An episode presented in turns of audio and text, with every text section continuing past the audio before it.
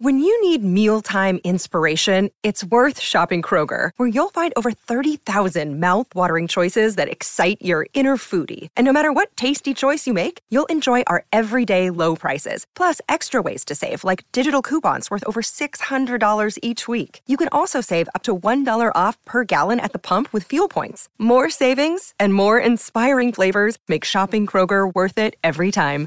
Kroger, fresh for everyone. Fuel restrictions apply. Forever. Dog. Rose and Jamie are two best friends, and they love Sex and the City. And they couldn't help but wonder Do you love it too? Carrie, Miranda, Samantha, Charlotte, Cosmos, Emotions, Frenchies. so many dudes. Every single dude. All the dudes. And we couldn't help but wonder. With Jamie Lee. And Rose Surnow. I'm Jamie Lee. And I'm Rose Surnow. And this is Couldn't Help But Wonder, a podcast where we talk about sex in the city and how it relates. to us. Hi, Jamala. Hi, Rosala. Happy to see you. It's so great to see you. I have to per say- usual as always. Yeah. Um, first of all, Jamie looks incredibly cute. Okay, you look so cute. Really? Yes, and I didn't want to say it when I walked in and you said I looked cute. I didn't want to be like you too because I felt like it was just kind of like a stock response. But then I actually took stock of what you were wearing, and it's so on point. Oh, thank you. We've got sort of like a pay, not paisley, but paisley adjacent print on a sundress. But then what I really love that fully kicks it up a notch is that you're wearing this like very cool sort of white sleeveless t-shirt, Yeah, okay. Drop that name brand. Yeah, it just kind of like I don't know, it sort of like negates the hippiness of the dress and just makes it like hip and have an edge to it. Thank you. Yeah. I thought you meant like it's hippie. I was like, okay. No, but because your your style is, I want to say on record, Rose is famously not a hippie. Thank you. You're not. I don't think I am. No, and I don't think your style even remotely sort of touches that. I thought you meant like territory. hippie, like the dress Oh is really God. hippie. No, why would I? Ever, yeah, you're, that really accentuates your hips That's if you know what I saying, mean. and I was like, wow, it's no, so I meant hip. God, I would never. And also, what? No, also hips are gorgeous. I mean, hips are fantastic, but that's And if you're not, hippie, that's yeah. Um, Yeah. Thank you so much. Also, no, it's just a great look. I have to say before we get into it, Please, um, please say it. I gotta say, listeners, you guys have been killing it. Uh, I just checked our Mm-hmm. iTunes reviews. A bunch of people started doing more reviews. We really, really appreciate it. And Yes. uh, Skylar uh, kind of spearheads our social media. Yeah, and he does clap a- it up for Skylar. Woohoo. Thank you, Skylar. And we got so many funny and fun uh, comments on our Instagram. So we just want to say, literally, it makes us so happy when we hear from you guys. It makes us feel like we're not just like screaming into a void. Yeah. Yeah, it makes it feel real. And um obviously like we are in a way talking into a void because that's what being on a podcast is. We're kind of just like speaking our thoughts into your ears and Hoping car that stereos or somebody's whatnot. listening, yeah. Yeah. Um, but yeah, the fact that we actually get responses from you makes it feel like we're connecting through this medium they call podcasts. So we thank you. Yeah, and some people wrote like really sweet messages to me directly, like, when Jamie screamed because you said you were in love, I screamed in the car. oh like, my god. people are so sweet. That is so sweet. You guys are really sweet. And then we had a message from a young man about some love issues. So, you know, come hit us up with everything. We're here for you. We are. Okay, Rose, who are you this week? Um, this week I would say that I am a Samantha. Because I've been really enjoying my job writing for this new uh, animated show, and um, it's a wonderful writer's room. Everyone is super cool and funny and smart, and I love them. But I wasn't really sure how um, my boss was thinking of me. Oh. Yeah, like she's wonderful and awesome. no, I, I know that feeling in a writer's room. You are kind of like, okay, everyone's being really cool and we're all getting along, but like, is there sort of like a, a level be- below it that I'm not picking up on or something? Yeah, I just like w- you just want to make sure that you're doing a good job. Right. And so um it was my turn to turn in some work for my episode and she texted me and said that I'm so talented and I make her laugh every day and I'm the sunshine of the room. Oh and my like, oh, god, oh, yeah. that's such a great compliment. It was such a nice thing. And it was just a huge relief to me because I love this job. I care about this job. I love this career. And I just want to leave every job doing the best I can. So it's just nice to hear that that what I'm doing so far is working. So that's nice. yeah, and it's like your first like staff job. Yeah, it is. And that's also super collaborative, and you're with people in sort of a tight space for a lot of time every day. And it's very vulnerable to be coming up with jokes and putting your sense of humor out there. And it's really nice to just be like, okay, what I'm doing is working for the boss. Yeah, I think the thing that I was the most insecure about was that um, I'm sure the majority of people listening are not necessarily TV writers. You probably have all kinds of jobs, but like there's a hierarchy in the room, and like any other job, there's the top person, the person under them, blah, blah, blah, blah, and I'm the staff writer, so technically that's the babyest person in the room who should like keep their mouth shut the most, and then the upper level people should talk the most. That's sort of like the classic fancy version, but our room is incredibly casual, and so everyone like there is no snobbiness of who talks, and I talk a lot because I talk a lot and I think a lot and I'm fast and, and I can interrupt and there's the goods and the bads. And so I was in my head a little bit like, am I talking too much? I was wondering, nobody said anything, but I was like, am I interjecting too much? Even though a lot of my pitches were getting in the scripts, a lot of my jokes were getting laughs, Sure. but still, even if it's, even if you have a good batting average, like, should I shut up a little more? So I've been trying to watch myself and make sure that I'm not over talking. Um, but just getting the validation from her just makes me feel like, okay, Yeah. whatever I'm doing is working well, and I'll just try and watch myself. Right. And also, every room is different. And I think that some rooms are a little more like, okay, the upper level people are going to like be chattier while you have to kind of like bite your tongue. I would totally do that if that was the vibe. but that's what I'm saying. the is that it writer's assistant speaks, like exactly, yeah. and I think the showrunner sort of makes that call and sets that 100%. tone. And it sounds like you're just following your instincts that like this is a collaborative room. Also, isn't it a small staff, or did I make that up? Super small. That I think that has a lot. That's that has a lot to do with it. You guys all are like in this place where you're really pulling your weight and you're really passionate about the show and. You know, I think I've never been on a show where it's a ton of writers, where it's like, you know, a multicam, 14 or right, something, right, yeah. right, where it's like, yeah, where it's like such a clear delineation of like, okay, there's like four EPs in the room, and obviously, like they have Shut the the most experience Yeah, yeah. and in this specific medium of making a multicam show. Yeah, so it's it's. I don't think it's that, and it makes sense that you guys are Yeah. maybe all kind of like chipping in and pitching totally in more And, and this particular showrunner is incredibly welcoming, and, supportive loving. and, nurturing Yes. and collaborative. But even with that, I never felt like, oh, am I talking too much because I'm a staff writer? Which a little bit, but it was just kind of like, am I talking too much? Period. Period. Sure. Even if the ideas are good, am Sure. I like? I feel like sometimes I'm like I'm, but there are higher level people in the room who are very quiet, incredible on the page. Mm-hmm. Of Their course. pages are hysterical. Yeah. Who barely make a peep. So in some ways, I think having a bit of a chatty person can be important if some people are kind of quiet, Mm-hmm. just to keep the room kind of like the momentum. a little bit. Yeah. So anyway, all I'm trying to say is I feel like Samantha because I feel like I'm being good at my job, and I don't always feel that way, but I certainly feel that way now, and that's a nice feeling. That's awesome. I'm really happy to hear that. Thank you. That's great. Who were you this week? Um, I think I well, mm, I guess I'm also a Samantha, and it is work related. I had to give a speech, not a speech, but I did sort of like. I had my first run in with like stepping up as a an EP boss person, not the only boss, but one of the bosses, and really sort of like finding myself um, taking on that role and what it actually looks like at times when you have to lead.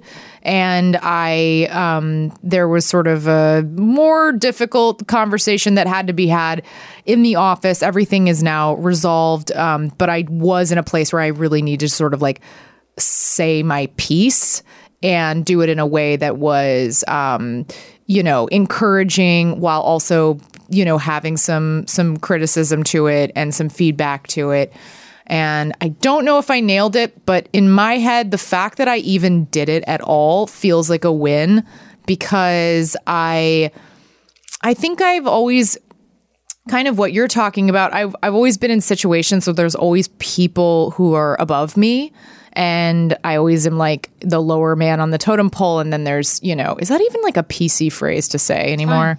Oh, totem pole. Yeah, I meant man. I don't even know. Everything's so out the I window. know. Uh, cancel like culture. I'm just like every- human on the on the. I'm like, is it okay to say European human? pole? Is it okay to say European pole? I'm like literally everything. I'm like, my name's Jamie. Is it okay to, to say Jamie? Um, but yeah, I.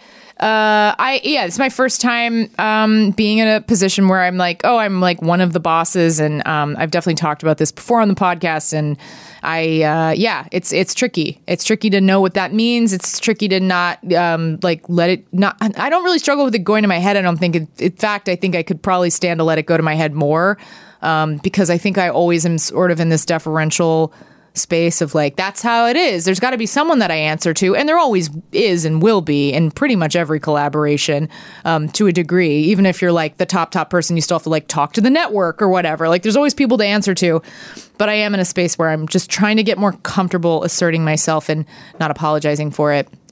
And i'd like to give a quick shout out to whitney cummings who I will go ahead and say with the superlative, the best podcast guest uh, of all time. Every interview I ever hear with her is fascinating. She's so smart. She's always on the cutting edge of just learning. And I think she's so hungry for knowledge and, and getting uncomfortable and um, throwing herself into situations that will allow her to get a sort of gain a new perspective and get a new experience. And she's just so interesting. And i heard her on a podcast talking about codependency and i definitely have it. And um, it was it was really helpful um, hearing her talk about how she like has learned to be a better boss and be a better communicator. And um, yeah you should listen to sophia Bush's new podcast called Work in Progress. Um, yeah, Whitney Cummings is a guest on it. It's like a two hour long interview and it's just really fucking stellar. I probably should have saved that. fucking I know. I should have saved that for the horny for at the end, but it's you just so good. And yeah, so anyways, to tie it back, I was a Samantha because I also felt like I was good at my job. Or, You stepped or- up. Yeah, I'm trying to. I'm trying to get there. I think you're doing great. Thanks. I think you're doing great. Let's kick this bitch off. Oh, girl. Oh no. Okay. Um, today's episode, we're talking about season two, episode 10, The Caste System. We open with Carrie announcing her real deal love for Big as he scarfs down some morning toast. While she hasn't said the actual words, I love you, to him just yet, when a guy eats breakfast like him, takes her to the ballet, and gives her a bewildering, jewel encrusted Judith Leiber swan purse, it's just a matter of time. When Carrie does actually tell Big she loves him, he doesn't quite reciprocate. She catches up with Miranda, Samantha, and Charlotte to debrief. You told Big I love you because he gave you that? What did you think it was? A large diamond duck ring? I think my mother has one of these in the shape of a squirrel. Note, I did not say I love the purse. And then what did he say? Well, he just sort of reacted stunned for a moment, and then he said, Oh, well. You're welcome. Uh, I'll just wait for you outside. Well, maybe he thought you said, I love it. No, it was a very deliberate and distinct you. So he just sort of pretended like you didn't say it? Yeah, sort of, but we both know I did. So now I've laid down the gauntlet. He either has to say I love you back, or I guess I'm gonna have to break up with him. Well, how long are you going to give him? Well, I didn't put an expiration date on the sentiment, but I figure it's got the shelf life of a dairy product. It's gonna start to curdle in about a week. You know, it's so interesting. You can tell a man I hate you, you have the best sex of your life. But tell him I love you, you'll probably never see him again. Mm. It's brutal. This episode's interesting because it's like they're a little vague about the timeline on this. But if I piece it together, I think Carrie and Big have been together for like a year. Yeah, I know. I, I had the same thought. It's it's a little murky for me how long they've been together, but it seems like they're. I would say like yeah, eight months to a year. Most people I know did I love yous like within the first three months. Three. I was going to say three. Yeah. So it kind of is striking me that it's been so long and nobody said it. Mm-hmm. You know? Mm-hmm. That's a good point. Yeah. And I think it's kind of a bad sign when you feel like you really have to repress it. And I think the reason Carrie feels like she shouldn't say it is because she her spidey sense knows that he's the kind of guy that's like not going to take kindly to an I love you. Yeah. It stresses him out. Yeah. And it's kind of exactly what she thought would happen, happen, kind of. Yeah, it's so frustrating because it's like I, I'm starting to realize that writing big is actually. I used to think it was like, oh, he's so complex and like, you know, when you think he's gonna zig, he zags. But actually, writing big is really linear. It's like whatever Carrie wants him to do, he just doesn't do it. Yeah. It's actually so simple. It's like the surprise. There's the su- there's no surprise. It's definitely gonna just be a disappointment.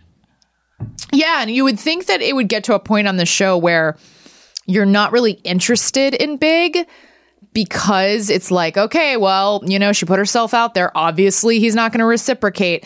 But you are still invested. There is something I think we're all kind of getting played by big. When we watch this, I'm like, we're all kind of Carrie. We're all like, oh, what's he going to do next? And like, he does give you enough to kind of you know, he gives you a little bit of like a pacifier to like suck on, and then it's, you know, but it's good- never like a full meal. I don't know what my metaphor was just then. I think that's a great point, and I think Was it? yeah, Because I don't the- know. The pacifier fuck was my I favorite said. part. Thank you. A little bit of I said a little bit of a pacifier, meaning you just like chew It on was the like tip. a raver pacifier, like a baby yeah. one. Yeah, it was just like the teeniest, tiniest little nipple. Well, I think that some of the criticisms of this show is that the women are really superficial. And I think part of what Big has to offer, it's like, well, he might not say I love you, but like, look at that cool party he took her to. And look at, he drove her in his limo to this restaurant. It's like, that's kind of what he's offering.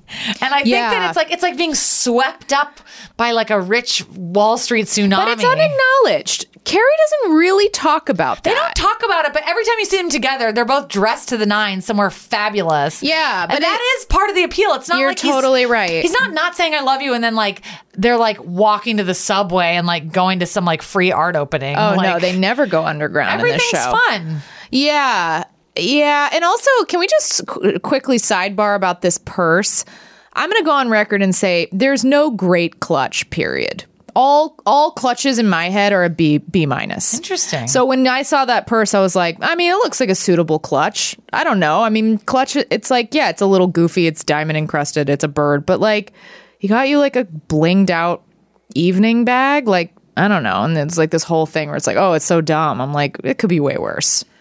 I think it And depends I, on. I don't know. I felt like that was a very niche joke to be like, oh my God, Judith Leiber purse. It's like, and I'm kind of like a fashion snob. And I was even like, yeah, I don't like, if someone gave me that purse, I'd be like, okay, yeah, it's like a little goofy, but like, I don't know, it's kind of expensive. Like, it could be, it could be could sell that shit on eBay. Yeah, exactly. Buy myself something I like. Right. I mean, my love language is not gifts. So if somebody bought me something really expensive, I would rather have a really great experience with them than like a nice thing. So everybody experiences love in a different way.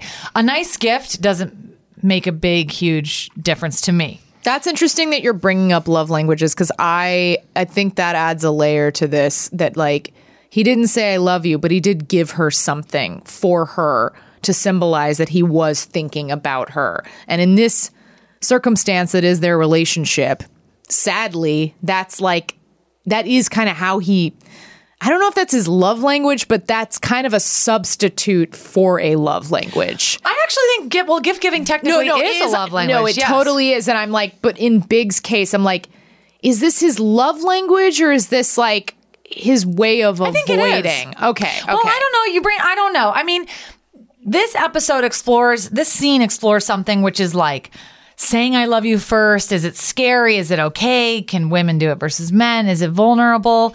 I mean, I think as lame as it is, I wait for the guy to say it. Did you or do you in your past relationships? so much water because we had these like guacamole dusted chips that were quite salty. So yeah, you're gonna hear me Drink it up, slamming down my giant water bottle. Um, sorry, what was the what was the Did thing? you? oh yeah, Did yeah. you feel like you tried to wait for guys to say it first? Oh yes, yeah, yeah. There definitely was a pride element there. Um, I think my college boyfriend and I, I remember it was a little bit of like a one, two, three, I love you. No. well, not so. That's so cute. Not so like classically like that, but there was like a me being like, I think I want to say something, and he's like, I also want to say something, and I was like, okay, One, two, three. you- yeah, it was. I a- love you. You're farting in bed too much. Yeah. oh, sorry. I love you too. yeah, so it was like a cute little simultaneous That's situation. but I really also, cute. it was very sweet. I did have someone say they loved me, and I could not say it back. I think that's appropriate if you don't feel it. Yeah. I don't think it's. I think it's worse I don't know how to people say it. Have you ever said it when you didn't mean it? I actually feel like there's a blockage that happens in my mouth where I will not say those words unless I mean them. It's like a Jim Carrey movie. It's like you can only speak the truth. Yeah, I can't do no, it. seriously, it's like a liar, liar. It's a reverse liar. the liar. pen It's is honest, not blue. honest. The pen is not fucking blue or red or whatever it was in that movie. I haven't seen it in a while. I think it's a really good uh, problem to have that you can't lie to someone's face. I think that's good. Yeah, I can't lie with "I love you." I that means when you've said "I love you" to me, it's hundred percent real. Oh, the I don't most have to real. question your love. No, never doubt, never doubt, never question. Wait, but um, wait, have you said it when you didn't mean it, Um, or you thought you meant it? I think I've. I think I've said it past its expiration. Not like first time, but I think okay. I've so said first it- time is real, and then dissipated. I think I've said it back yeah. to people that I didn't. That I was Wait, no did longer- you did you L it up?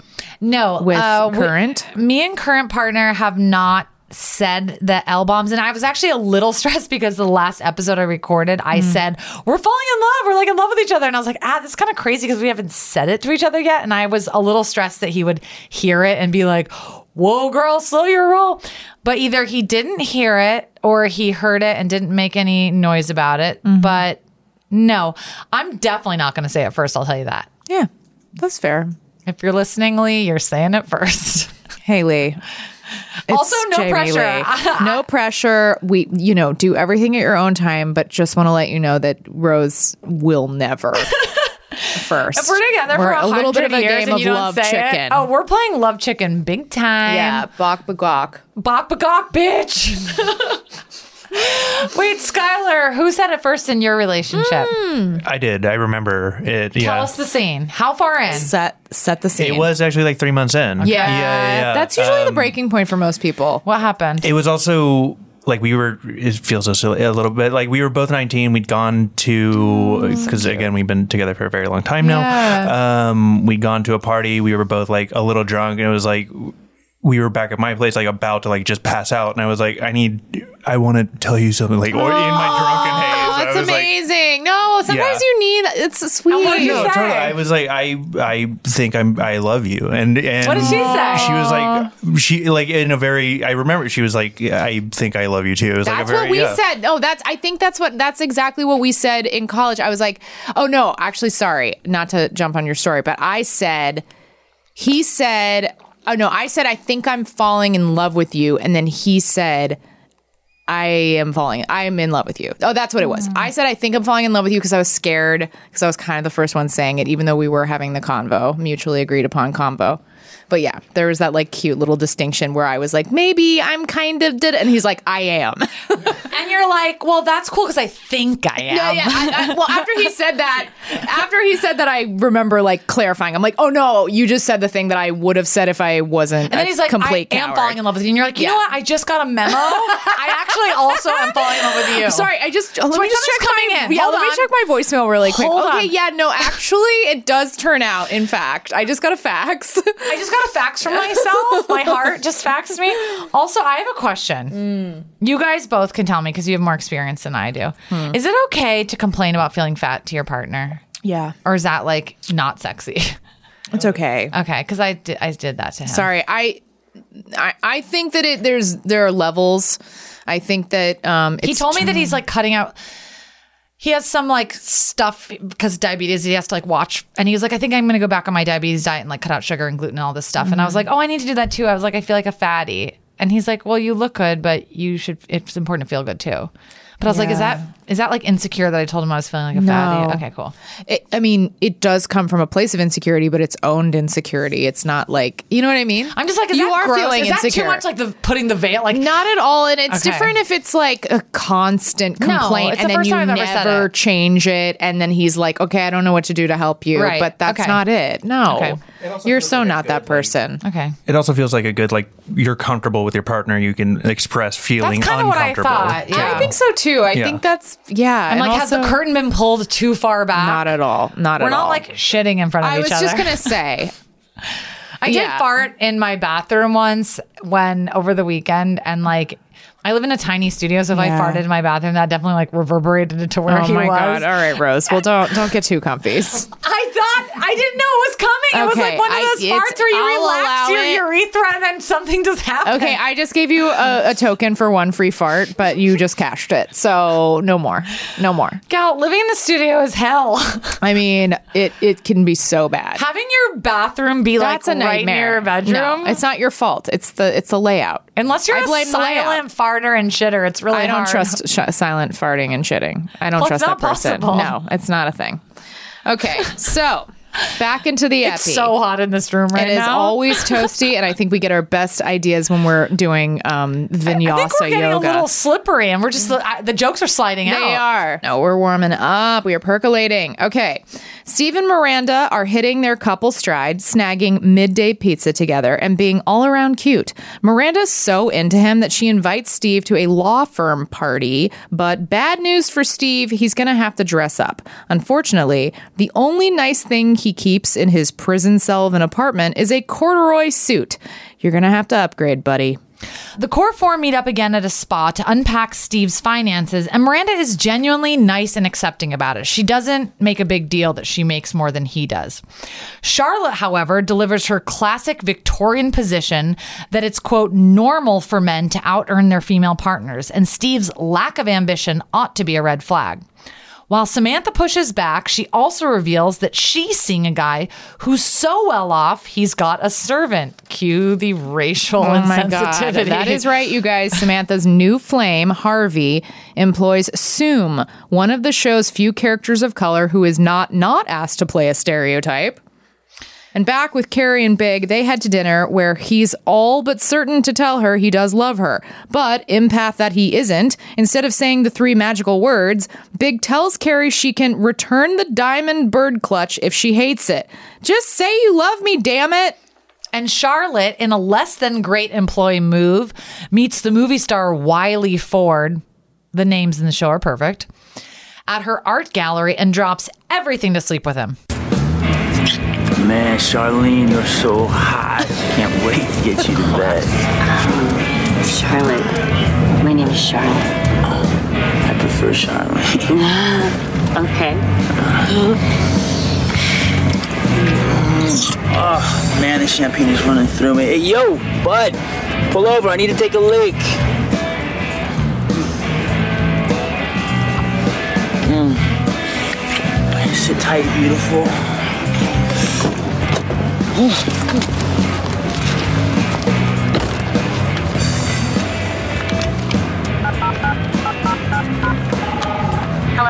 You'll never believe where I am. I'm in the back of a limo about to go have sex with Wiley Ford. But where is he now? He's taking a leak out in the alley. Isn't that oh. cute? Yeah, it's adorable, not Charlotte. Listen to me. Get out of there immediately. All my rules just went right out the window. It's like he wants me, and I have to obey. Oh, he's zipping up. I gotta go. Oh my god.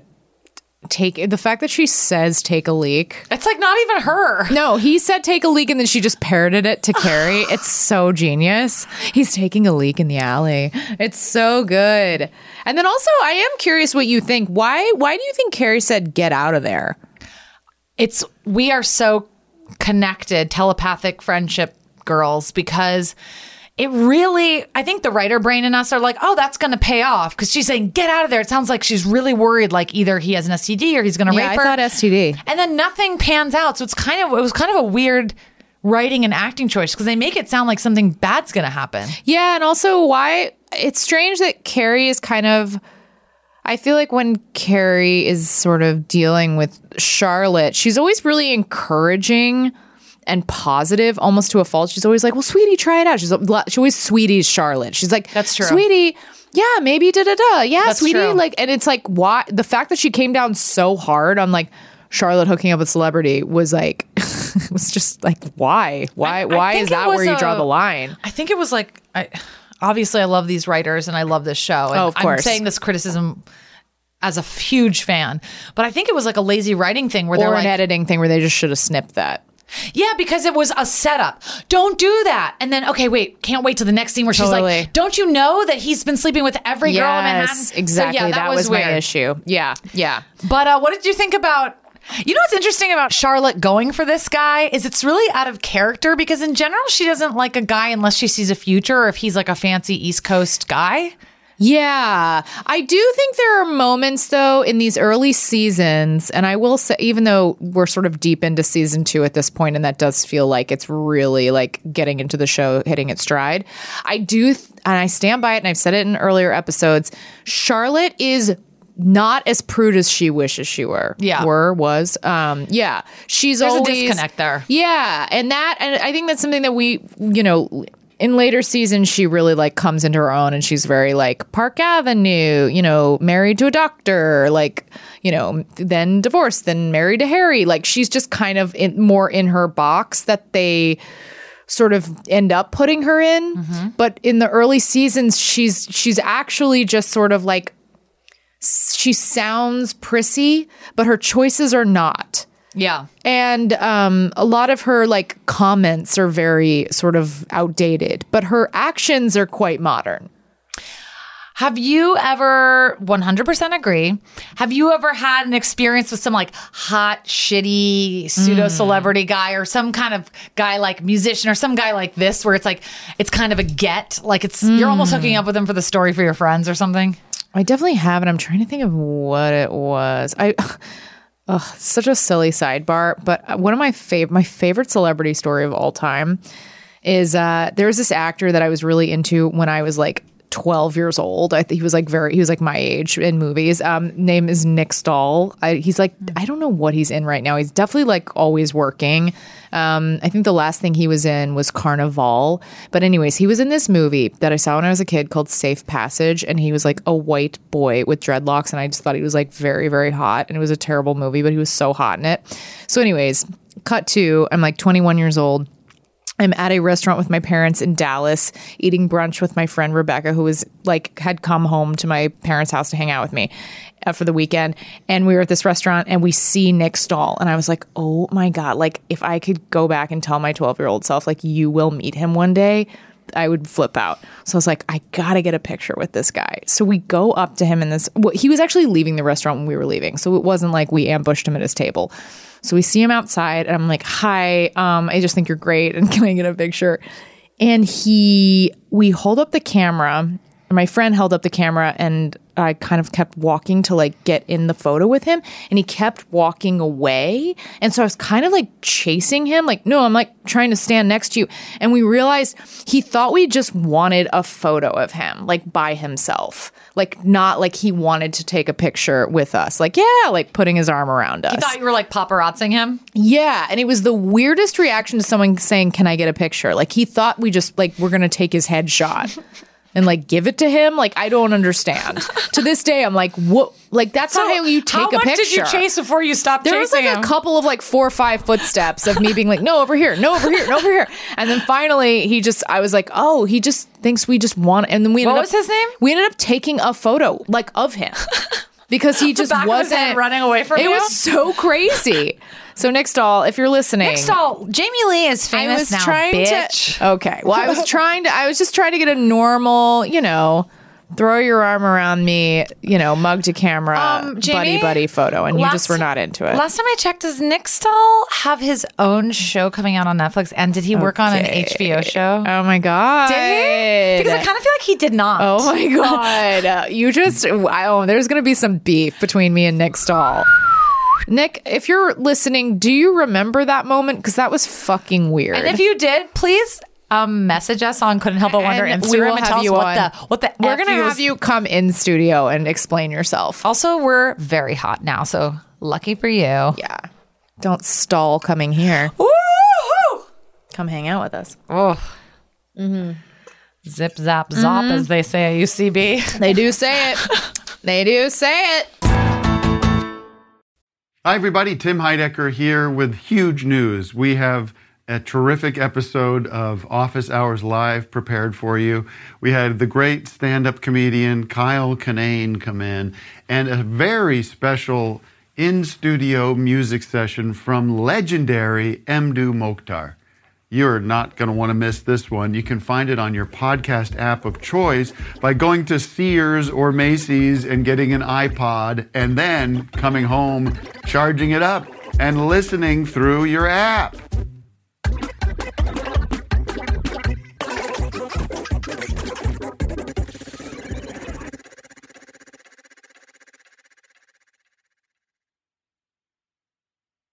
Have you ever met someone you just have to sleep with? Like, have you had a Wiley? Yeah, well, this kind of thing is such a funny thing because it's like, I mean, obviously, it goes without saying anything I say is my POV. You can disagree or have a different experience. But watching that scene, I've definitely had lots of experiences like that in my 20s. Mm-hmm. I don't even find that idea appealing in my 30s, like some shitty, dumb as a brick. Actually, that's not true. I totally did have some of those in my 30s. So I'm just completely making up. I'm like retelling my story right now so that it fits like a better narrative. But um, there was a guy in Brooklyn who's a who is a business owner. He has a very successful business. Um, and I thought he was the best looking guy I've ever seen in my life. Like literally like Warren Beatty level, just like psychotically handsome. And way handsome out of my league or whatever. I was like, that's the best looking person I've ever seen with my own eyes. He looks like a movie star. And then he ended up flirting with me and hitting on me. And I ended up having like bad sex with him because I don't like casual sex and I get really nervous, especially when it's very obvious that this person doesn't care about me at all. But we did have sex, so um, notch on my belt. Love it. Yeah. So anyway, if that didn't impress you guys, if you guys weren't impressed by me before, I had sex with a hot guy that didn't care about me. impressed now, listeners? Amazing. I mean, my worth was through the roof that night. I yeah. Uh, Sell me on eBay because I'm, going straight to the top. oh my god. Yes. Okay, bitch, keep going. Okay, bitch. Okay, bitch. All right. After another night at Harvey's, Samantha meets a different side of Soom. Though Harvey sets his servant up as a sweet employee eager to make anyone breakfast, which, again, not a very dynamic character, the second he leaves, Soom flips a switch, loses her temper, practically smacking Samantha for sleeping with Harvey. And also, since we don't talk about this clip, we just have to say for our Asian American listeners, Oh my God. this is the most racist Asian stereotype. It's fucking insane. It's literally like, you know, I'm not going to do an impression because I would literally hate myself God. and I won't. But um, it's horrible. We recognize it. It's terrible. The fact that anyone of color in the show is reduced to stereotype sucks, but it was made in the 90s when that was considered LOL, so funny. Um, anyway. Steve and Miranda take to prepping his lawyer party look, and together they decide on a well tailored banger of a suit that's a mere $1,800. Comma, comma, what? And very out of his price range. Though Miranda offers to pay the large chunk of change, Steve's ego won't allow it. He puts the whole ensemble on a combination of cash, checks, and credit cards. It's very hard to watch and very uncomfortable. I know. Poor little Stevie poo poo. I know. Carrie heads to a cocktail party with Big, thrown by the socialite Serena Bush, where Big's intention with the swan purse is made clear. All the Park Avenue hangers on have them, and Big wants Carrie to look the part.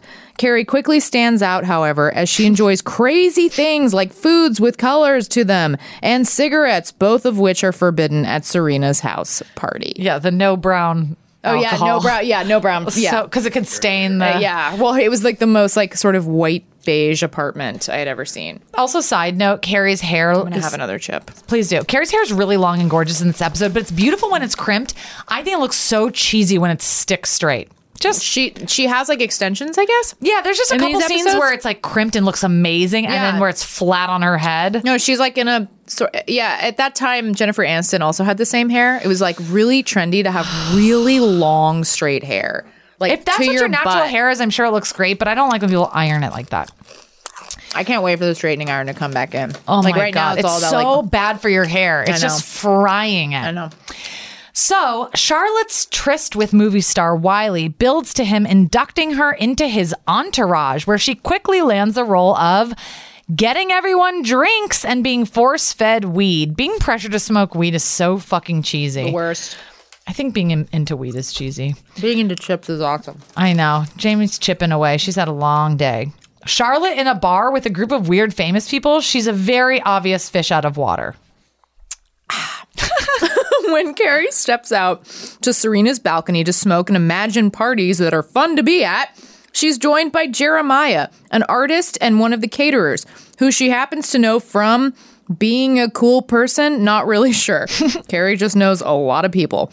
Anyway, they get into an awkward spot where Serena discovers them in what seems to be the exact middle of a blowjob, but is actually just Carrie innocently reviewing his tattoo that happens to be right by his dick. Carrie has a quick fight with Big over appearances and takes off.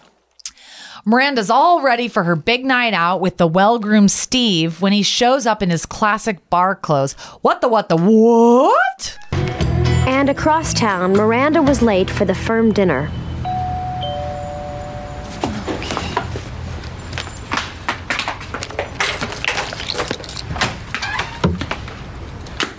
Why are you dressed like that? I returned the suit.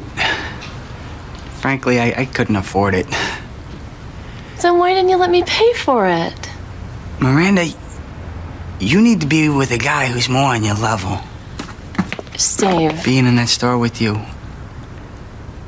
I didn't feel good about myself. Look, I think you're an incredible lady. You want to break up with me over a suit? Fuck the suit. It's not just the suit. There's always gonna be things out of my reach. So I'm being punished for being successful. That's not how I mean it. Got it. Well, thanks for the info and standing me up, and it's been nice knowing you. Brutal. It's a, it brings up a lot of interesting points. Yeah, it does. It's funny because when I was watching it, I I didn't notice how much I identify with this. Yeah, totally. Yeah, I think it's as so you get older, it's really common to, Yes. to be a woman who makes more than your partner. Yes. Yeah. This this scene actually feels somewhat ahead of ahead of its time, I would say. I think it's really hard because each person is no one's trying to hurt anyone's feelings. I mean, Miranda lives a certain kind of life, and I think it, I was personally, I thought it was very generous of her to offer to pay for the suit because I, I It was her event. Yeah, and I think it would have been insensitive to be like, "Can you buy a super unaffordable Totally. suit to to do this thing?" So I thought that that was the right thing to do, and. Listen, this was in the 90s when toxic masculinity was the norm. It still is, but there wasn't even a common phrase for it. So I think Steve's ego got in the way, but I don't blame him. I think he wants to feel like I think it's coming from a loving place for him. I think he wants to feel like he has something to bring to the table. And I think it makes him feel bad. You know, I think it's really tricky. Um, I can understand both of their points of view very much. Yeah, I think it, it's really well written because it's not really an attack on anybody. It's just kind of like this is how I'm feeling and this is how I'm feeling and they don't really intersect. What do you think, Sky? I agree. It's a it's a it's just tough to watch. Like Steve is Steve meant well, and Miranda was Miranda is coming from a different place, and they are both incapable at that moment of meeting each other, unfortunately. And so it's yeah, it's it's well written, and it's just a tough moment. Also, it- when he says when he says you're a really great lady, the fact that he calls her a lady, there's This sounds something kind of weird. It's so like there's part of me when I was like, if someone called me a lady, I would just Sounds be, old. Yeah, I'd be like, I'm not sixty. Like, what do you say? Or like th- even older. Well, there's a fam- old lady. You don't just say there's a young lady is like patronizing, and old lady is like a thing you hear a lot. So I would definitely go old versus young. Right. I think there's this, well, there is a saying that I've heard thrown around, not by anyone in my particular family, but there's a saying that you can fall in love with a rich guy just as easily as you can a poor guy, meaning it's a thing moms would tell their daughters, like, try and fall in love with a guy with money. And it's like, yeah, ideally we all would. I mean, ideally everyone would fall in love with a rich person and then that makes things easier, but that's not how life works. Oftentimes we fall in love with people who have no money or little money or less than we do. Yeah. And if you're the woman, um, yeah, it can create tension. Yeah, and I think like I do think that I've I've read and heard things about how you know men um, men want to take care of women and because we have started to become more independent um, they don't really know what that looks like anymore and i think that I will say, you know, because of like the pink tax, I think that women are constantly we make we might in a situation make more money than the partner, but we also have to spend more money. And, you know, just because someone makes more than you do doesn't mean you can't like take them out to dinner and still treat them in this way. That's romantic. That's romantic I agree. And, and sort of leans into that power dynamic that makes you feel more confident. Totally. I know that doesn't apply to the situation with Steve, but he was he was. He like took her out he to- took her right. to pizza. Like there is something it's not like that goes out the window just because someone makes more money. There's still chivalry. I agree. I think that the thing is, this is a very relatable thing. I think female listeners, I'm sure half the people that are listening make more than their partners, if not more. So I think people will be able to relate. I think in this case, because it's good TV, it's an extreme case. Miranda is a successful lawyer in Manhattan who owns her own apartment. She probably makes a ton of money. And Steve is a bartender, which honestly in New York you'd actually probably do pretty well. I mean, That's it's true. not lawyer money, but No, it's not that's a good point. impoverished. Absolutely not. It's it's it's it's way lower than her. Um, but it's a really extreme. Well, maybe if you call your customers ladies, they're not going to give you big tips. Right, there but- you go. But I think I think it's I think it's one of those things where at some point you have to decide in the relationship. Like I have my my cousin, my second cousin is married to her husband and they have four children and she is a journalist and a full-time professor and he's a stay-at-home dad. He doesn't make any income. He watches all four of their kids and raises and cleans the house and da da da. Totally. And I think it just comes to the point where it's like if you are somebody who makes a lot more money than your partner, you just have to figure out how they contribute in different ways and like what makes you feel taken care of if it's not financial. Yeah, that's a really good point. Yeah, because there's so many ways to be taken care of. I mean, truly. And all of them are valid. Like somebody paying your health insurance is a form of taking care of you. Another form of taking care of you is like doing the laundry and folding it and putting it away and keeping the house clean. So when you come home after a really long day, there's food at the table and that goes for men and women. Like Yeah, I think that the the sort of the notion of like okay, one person works and the other person takes care of the kids. That feels like such a clean and clear delineation and both require so much work, very different types of work, but there it is divide and conquer. It's like I'll go and make the money and you like literally keep our family alive. Yeah. So that I get. I think it becomes more difficult and When I'm only no speaking yeah. yeah, I think it's more I think it's a lot harder when there are no children and you're like, okay, one of us makes a lot, the other one d- makes not that much. Right.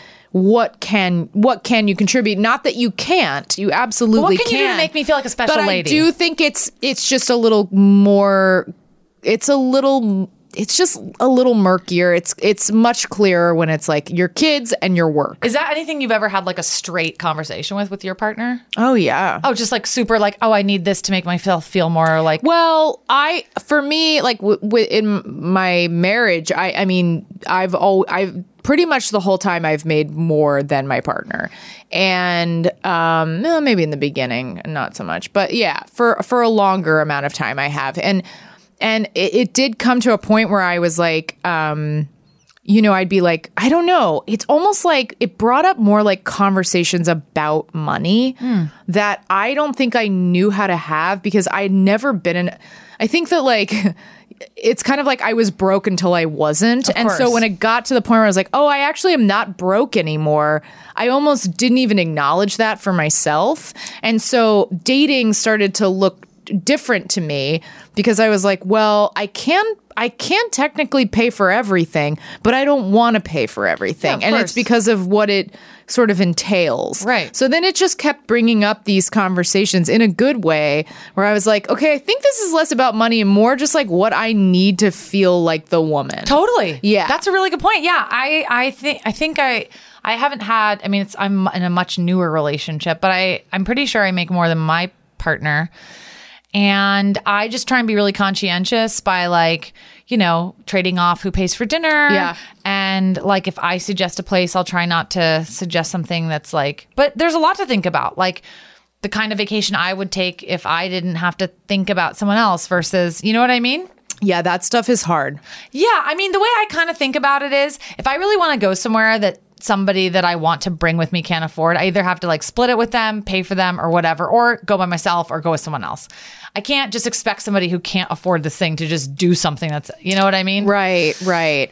It's like Miranda did the right thing. If you want to do something that you can afford and your partner can't, then you have to take care of it. And Yes. don't be a bitch about it. Just do it. But Yes. then they also need to step up and do romantic things, like and make you feel like a special little lady. Yeah.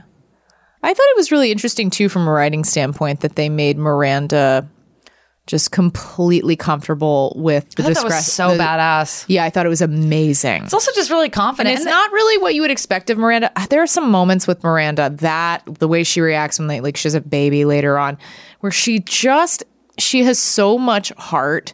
She can have this sort of you know insecure, sort of tougher exterior.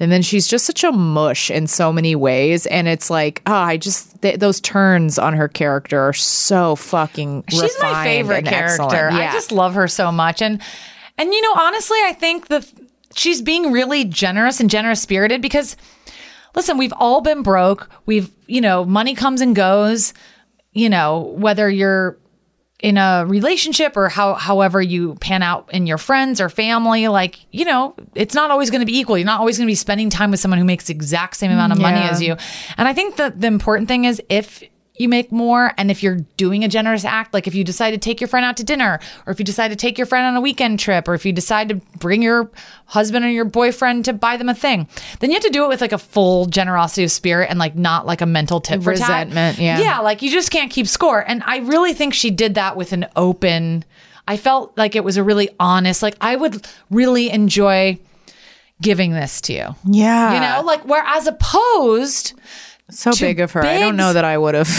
i think it depends I don't think I'm as like evolved as she is in I some think it ways. depends on how much money you had and and how important this thing was to you and Yeah. you know yeah. like if it if if eighteen hundred bucks was a drop in the bucket for you and you really wanted your partner there you just do it Yeah, that's a great because it was point. for you it wasn't they weren't asking you to do A this hundred percent. Also, eighteen hundred dollars is an insane amount. Like you could go to J. Crew. Actually, I'm not sure how much a suit. Do you know how They're much a so suit is at J. Crew? No, I have one suit and it was not eighteen hundred dollars. What was it? Um, I got it at Hollywood Suit Outlet. It was a hundred and fifty dollars. Hollywood suit outlet. Oh my God, Well, incredible. basically, if you make more than your partner fantasy. and you're a woman, um, and if you're feeling resentful. Make sure to express to them that there's things that they can do to make you feel womanly and be specific about what it is. They can play on dates that don't cost a lot of money. They can give you massages. They can make you a beautiful dinner, take you on a picnic, take you to a really great restaurant that isn't expensive. Just make sure that they know that they still need to do stuff. Yes. Here, Okay, here. we solved that. We solved it. Okay, so things resolve for Charlotte and her wild, wily times after he asks her to finger herself so that he can smell it. Which, Wiley, Jesus H Christ, what are you doing? That was such a bold. Only a only a He's like, cis white go to the bathroom and put your who's- fingers in your pussy and let me smell them. And she, her face, she's just like, no. So good. I mean, like it's one thing if you have this like really hot relationship and like you're like, you know, you're in Europe or something. say- I mean, it's one thing if you have like a really like Great smelling pussy. puss. Yeah. I just mean like I don't think that that's a gross thing another to chip. do. Yeah. I've never done it with a partner. I've never had somebody tell me to do that. But I feel like with the right partner, it could anything could be hot with the right partner except poo. Poo is the one thing that's never going to be hot. Oh, can I just interject about about me. something? Okay. Well, okay. I'll wait. I'll wait. It has to do with my butt and how tight it is. Oh, save that for the horny for. I will. Okay. If you were thinking about stopping listening to the episode, keep going. There's a butt story coming around the mountain while she comes. Right around the bend. Right around the bendy poo. So Samantha gets dropped by Harvey after they have a weird blow up where some plays things as if Samantha hit her.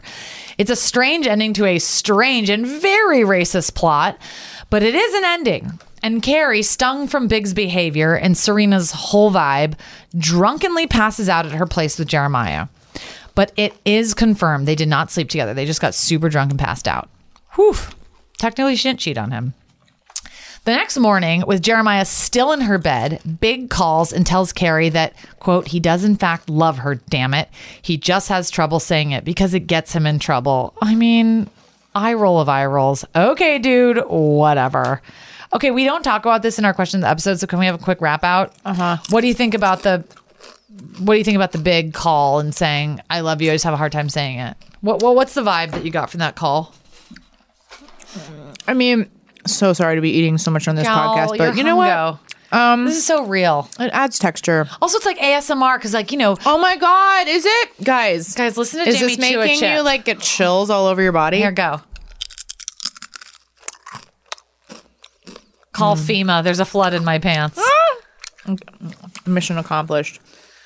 Okay, Yeah. so what did you guys think about Sky? You want to weigh in? Yeah, I'll do it. About the about the way that Big finally told her that he, yeah. Did he you loved buy her. it? Did you like it? What do you think? I thought it was in keeping with his character because Oh, it was yeah. it was frustrated and and unemotional, uh, or it frustrated and, and didn't seem really that well meant. But it, it is, I guess, nice that he finally reciprocated. But it was also like Thanks, but no a- thanks. That yeah, he's a party monster scene was so fucking shitty. It's like also, I'm sorry, but he bought you a purse not because he wanted to, but because he was going to take you somewhere fancy and wanted you to fit in.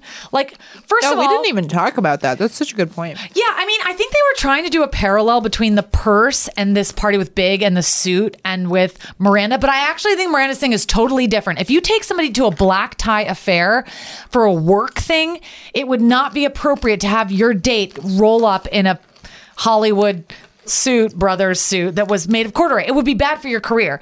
And she was very forthright about it. It's another thing to be like, hey, Carrie, want to come to this fun party on Saturday night?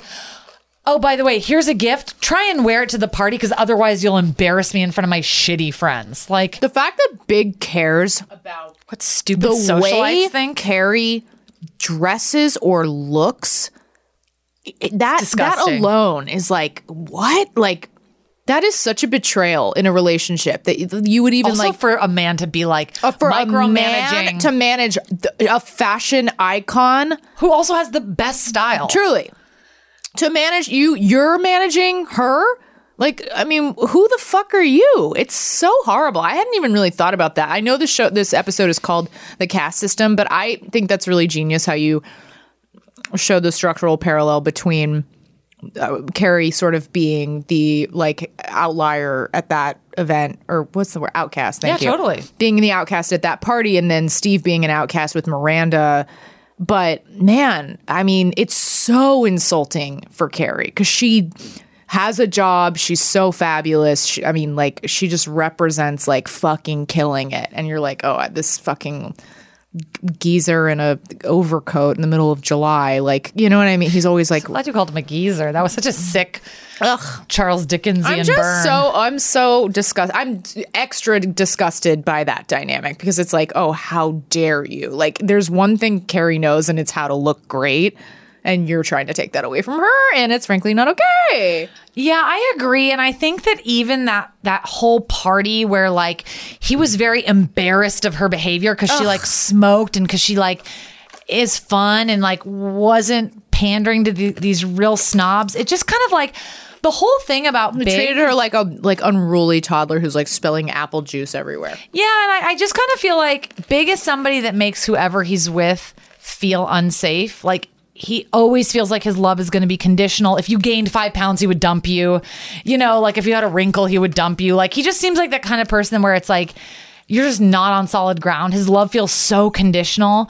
And for her to have said, I love you, and then for him not only to not reciprocate, but like take her to this party where if you're taking your partner to a party, you should be much more concerned with your partner's feelings than how random rich strangers are judging your partner.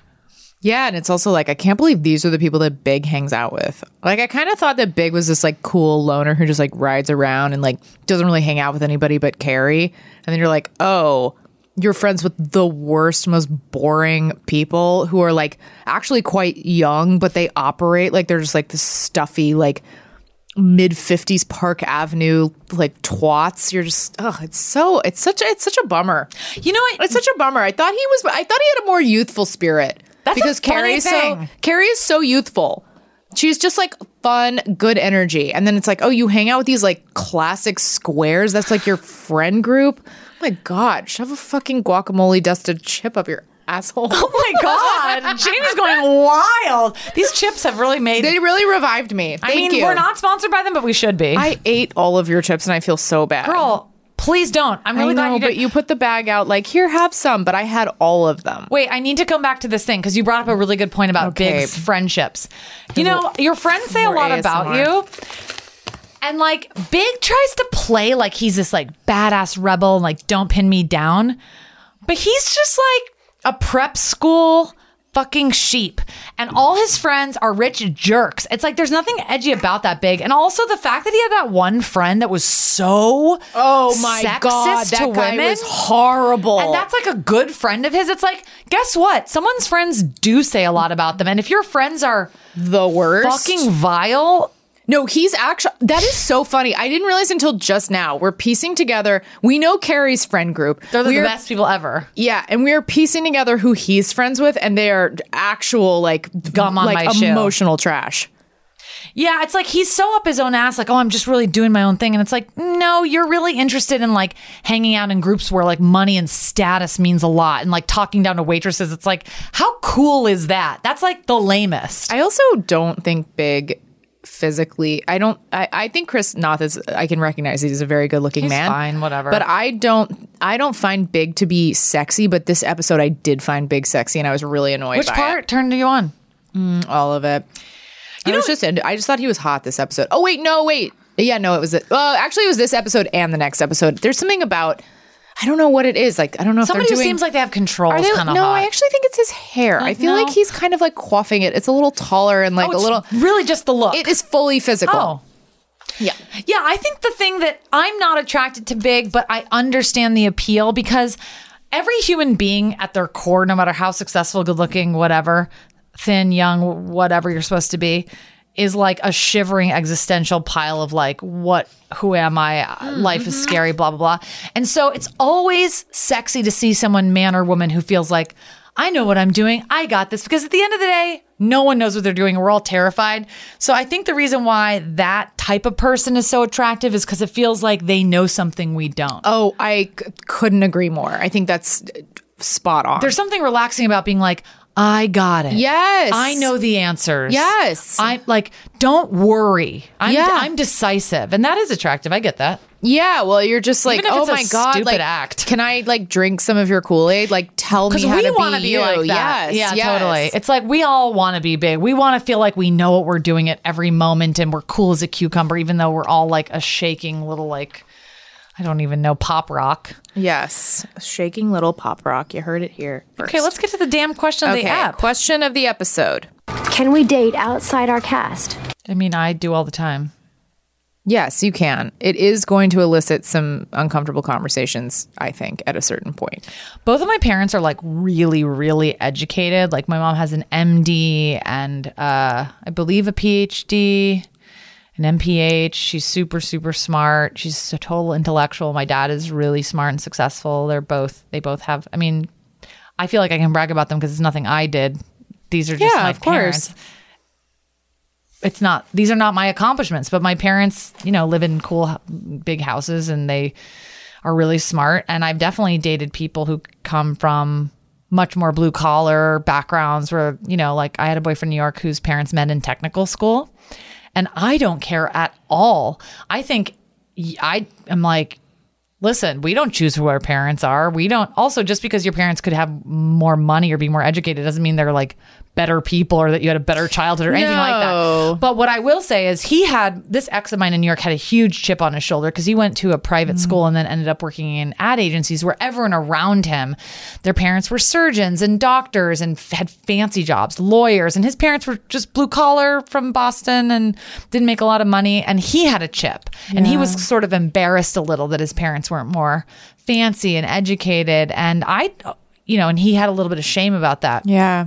And he had a lot of bitterness against people that came from like easy quote unquote lives. And I always told him, I was like, dude, it's so much more impressive that you're here and all the all your peers and coworkers came from that and you came from less and you're right alongside them. Like that says a lot about you. Like, you know, but I think people can have shame about where they're from or who their family is if they're dating somebody with more money or less money. But at the end of the day, I think as long as you love each other and there's enough in common and you want to make it work, then it's fine. But like, I wouldn't begrudge somebody for, I mean, I date people that are, um, that have like less intellectual, educated roots than I do. And it's okay with me. Yeah, I think that it's okay. I think it, it actually, I think in some ways it's less about money and it's more about like class.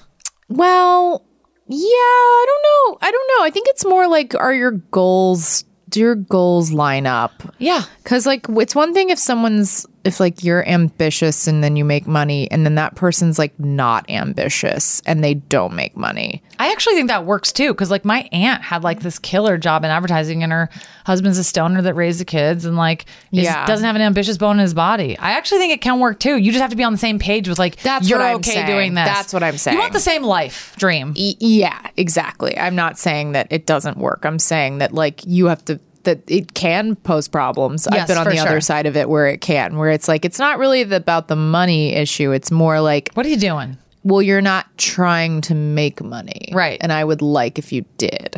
Yeah, totally. I mean, I think that I think it's really hard. And I think that, you know, there's a lot of pardon me, celebrity couples like who are both actors where like when one person skyrockets to fame, they break up because it's really hard. And I think it's hard in a relationship if one person is, you know, making tons more or super happy. But I think at the end of the day, yeah, if you have if you're working towards the same dream and you know you want to make it work, then you just make it work. I, I also think that like people offer different things to each other. So if if you're making a lot more money or whatever, but your partner gives you a ton of like Yes. emotional support. Yes. And if you feel very loved and safe, then you're getting things that money can't buy. you know? Absolutely. That's a great that's a really great thing to bring up. And also, yeah, I, I think that um I think I would feel more insecure if I was the person dating somebody really fancy. Mm-hmm. I've never dated somebody super fancy, like from a super rich family or I like have. it's really a. That rough. seems like it would be. I think It is I rough. would have a hard time. I didn't like that. it. No, Yeah, in my think I like experience. I didn't like it. It doesn't mean that it can't be great. I have a, a friend who's married to someone who's whatever family comes from money and wealthy and they're wealthy Uh, yeah but uh, it can work but um, i think it's again i think it's less about money and it's more about power dynamics and it's more about sort of wanting the same thing? And also are you guys playing for the same team? Like if you there's a way, way if you it. think of yourself as a team as a unit and it's like okay how are we going to like divide and conquer life? And you have a really good system for that no matter where it's like the money's coming from or the yeah the power's coming from. It's like if there's balance and you feel like the balance works and it's it's sort of just like a cohesive working entity then i think it can be great no matter who's making more money or I totally yeah. agree. I think that's a good point. yeah i think it's more about the the imbalance i think that's when it gets tricky I also feel like sometimes it's the difference that makes like I'm going to make some uh cultural stereotypes here. Sure. Like both of my parents are like very intellectual, very smart, very high-strung, intense, anxious Jews. And I feel like I tend to date and get into relationships with men who are not Jewish, who are more blue collar, small town, Midwestern. I've had a lot of partners like that who maybe their parents aren't like, you know, don't have like PhDs and blah, blah, blah, but they bring something to me that I really need that no, nobody in my family has, which is like patience and calm. Sure. And stability Sure. and even keeled, which like, it for me personally is worth more than like any PhD. Yeah. Like, Yeah. You know what I mean? oh yeah well they bring like harmony to your brain Yeah. So I think it's interesting because I think sometimes that caste, like, I think, like, for example, Steve and Miranda, like, she brings a lot of money and success and wealth, which I don't think he necessarily needs, but he brings something really important to her, which is like brings her into the present moment, helps her have a little fun. She's really uptight. And Yeah. it's like, you know, sex is great sex is amazing. So whatever. he also makes her feel special yeah. So I which really you cannot put a price tag on The point is, you can definitely date outside your cast, caste, whatever, but you have to be really open and be able to have tough conversations with your partner, whether you make more or they make more, or they're fancier or you're fancier. Just make sure that both people feel loved and cared for, and and you know, and just be able to have conversations all along the way. yes agreed Okay. well put Okay, Jamie. Okay, Sex in the City is obviously a very horny show, so we end each episode by sharing what we're currently horny for. Rose, what are you horny for right now? Okay, well, Um, I'm horny for female doctors. Loving it. Um, so I am one of those. I'm going to do some TMI about my sexual reproductive health. So if that grosses you out, turn this off. Bye. Um, I'm one of those people that gets UTIs constantly. Like, oh, really? I didn't know that. almost every time I have sex, it's Oh, just from sex. Shit. Do you just keep like popping the what's it called? Back tri- what is the stuff? Well, make? I take it's an I take an antibiotic called Macrobid. Okay. but it's really painful. It's Oh. very stressful. Um, it's anatomical. It's it's not about peeing after sex. It's literally the way my body is yeah created. Um, and so I have been going to this urologist, this female urologist, Yeah. and she's rad. And I just felt so safe with her and talking to her.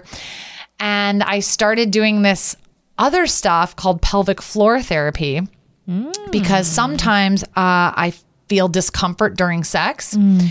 And I think it's because I know I'm going to get a UTI the next Oh, day, God. which is going to be super painful. So my pelvic floor muscles tighten up because they're like, oh shit, this is going to be stressful. And I guess I just feel really horny and grateful that I'm at the age where I don't just say, oh, well, sex is kind of uncomfortable. I'm just going to do it anyway because, like, I'm supposed to do it. And, like, who cares if it's, you know, not feeling good? This is what you're supposed to do. And I'm just at this point where I'm like, no, that's not right. Yeah. There's got to be solutions. And, like, I have so many female friends who've also had this. And, like, literally, once I started talking about this with some of my friends, like, half of my girlfriends are like, oh, yeah, I totally had pelvic floor pain and was having pain during sex. And this is who you go. Like, it's so common. Oh, like, okay. My urologist and my technician there who's giving me biofeedback and physical therapy, they're all like, yeah, we see this like all day, every day. Yeah. It's so fucking common because your vagina and every all everything inside of you is a muscle. So if you're feeling stressed, it's gonna tighten.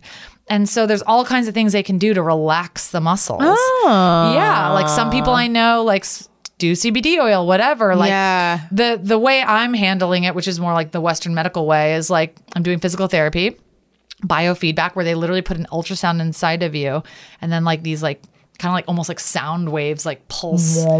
It's like that, but that's Yeah. it's like how it feels. It doesn't hurt or anything, and that's supposed to like relax it. Also, I'm going to do physical therapy where they literally put like a Mm. female doctor like puts a finger inside of you and like presses on your muscles to like relax them.